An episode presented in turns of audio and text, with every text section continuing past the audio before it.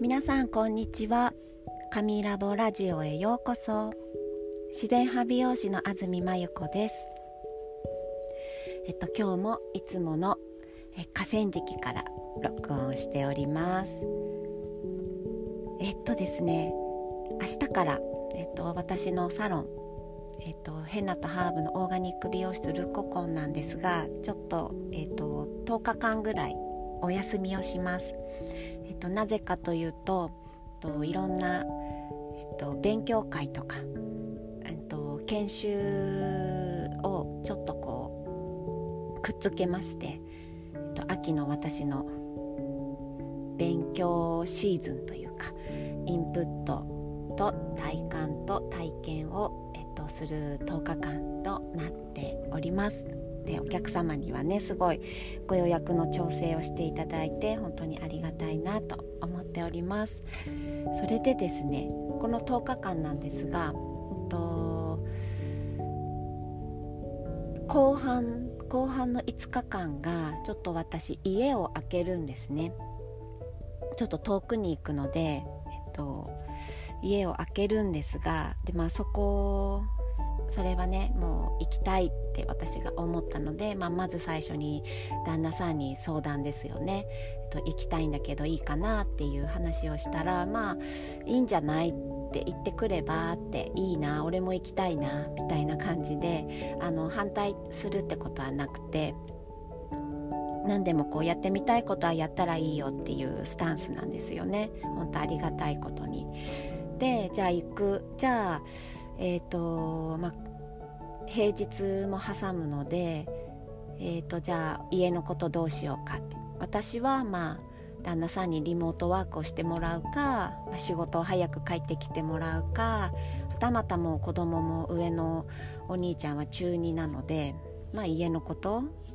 手伝えると思うのでまあなんとか男3人で楽しくやったらええかなって思ってたんですけど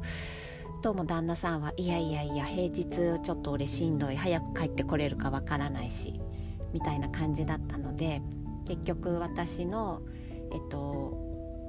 母親お母さんに来てもらうっていう感じでお手伝いに来てもらうっていう感じでえっと私のこの5日間の不在が可能になったんですけどえっとそれをねこうお客様とかとねとかお友達とね話をしているとあのー、なぜかねうちの 旦那様の株が上がるんです。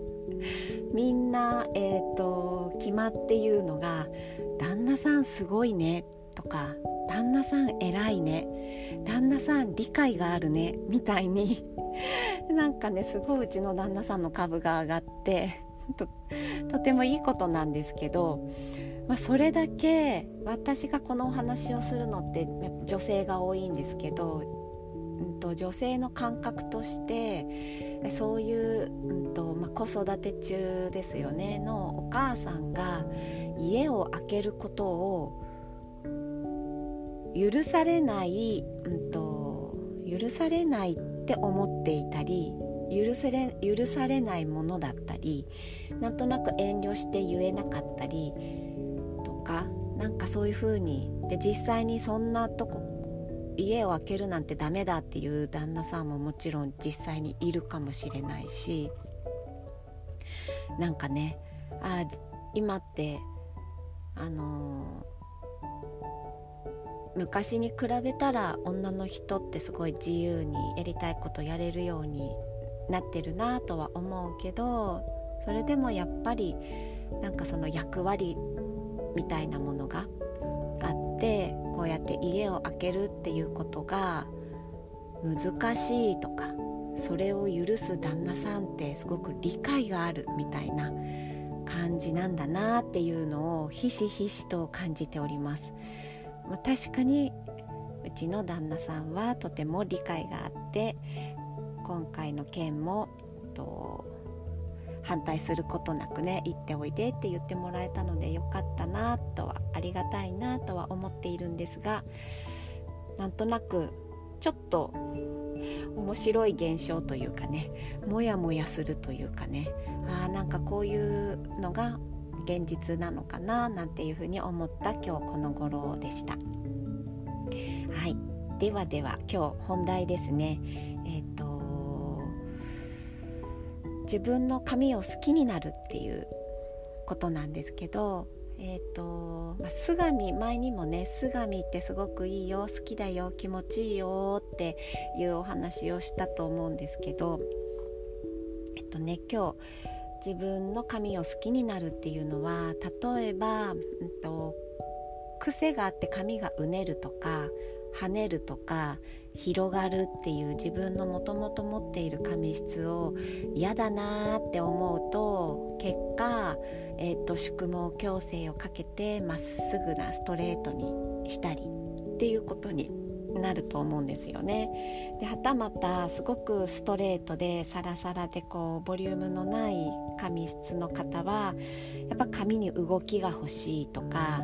ふわっと柔らかい感じにしたい。ボリュームが欲しいってことでパーマをかける。そんな風になるかなって思います。で例えばあとは、うん、白髪がある人が白髪が気になるから、まあ、髪を染めて白髪を隠す。目立たなくするとか。髪が黒くて、えーと重たく見えて嫌だなもっと軽く見せたいって思うと髪をカラーリングして明るくしたりとかなんとなくその自分がもともと持っている髪質をうんと嫌だなって思ってヘアスタイルを考えている。どうしようこうしようみたいに考えている人がすごく多いなって思っていて、えっと、私がヘアスタイルを考える時とか提案する時は本当そうじゃなくってなるべく本当に素敵な髪質だなってもちろん思うし素敵なところを探すしあこの髪はこっちに行きたいんだなこの髪好きだなって思うとんと、この癖も生かしていけたり癖がなくてストーンとしてしまうならそのストーンとしてしまうのを生かしたヘアスタイル。で飽きてきて気分転換したいっていうのも時もあるとは思うんですけど、うんと、そうではなくて割と自分の髪質を生かしたヘアスタイルを作ると本当にあの再現性が良くてそれこそノンストレスであのセットがいらない、うんと、スタイリング剤がいらない、えーと、風が吹いても髪がまとまる気持ちがいい。なんかねそんな風に自分がもともと持っている髪質を生かしたヘアスタイルが一番素敵なんじゃないかなっていつも思っていて提案をしています。で本当に、えっと、例えば、うんと、ここをいつもこっち側が跳ねるのよねっていうのを気にしていると鏡に映った自分が左側の毛先が跳ねてるとああもうまた今日も跳ねてる嫌だなって思って過ごす一日なのかその跳ねるのもなんとなく好き可愛いあここ跳ねるの私のポイントチャーミングポイントって考え方を変えた瞬間に鏡に映る自分を見た時によし今日も跳ねてる。こんなのもちょっと可愛い。っていう風になるし跳ねるのを生かしたヘアスタイルを作ることもできる。なんとなくそのなってしまうものをならないようにするよりもなってしまうものを生かす。それをなんかね好きになる。これって無理やり好きになるとかじゃなくて、えーと、意識の向け方あの自分の特徴をコンプレックスとして捉えるのか自分のチャーミングポイントとして捉えるのかっていうのはこれ性格でも言えることだし髪質でも言えることだし体型でも言えることだしいろんなところでねなんかこうコンプレックスと取るのか自分のチャーミングポイントだとして取るのかですごくあの日々の暮らしのねあのワクワク感とか、えっと、そういうのが変わってくるのでぜひぜひなんか、うんと、嫌だなって思ってるところをそうじゃない風に考えてみるってことをちょっとしてみてもらいたいなっていうふうに思っています。なので私はえっ、ー、とお客様がここが嫌だこれが嫌だって言われてもそうかなってなるべくあの嫌だなと思うものを改善するようにも努めるけれども、うんと、そんなに悪くないですよこれすごくいいですよこの癖いいですよってえっ、ー、と耳にタコができるぐらい会うたんびに言います。そんな風にしております。で本当にそう思うからそう伝えるんですけど